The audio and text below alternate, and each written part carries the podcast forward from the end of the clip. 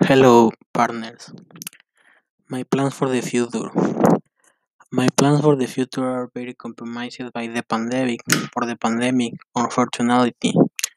Um, but once we all get out of this, I plan to dedicate myself fully to my studies, um, so that I can start working as soon as possible.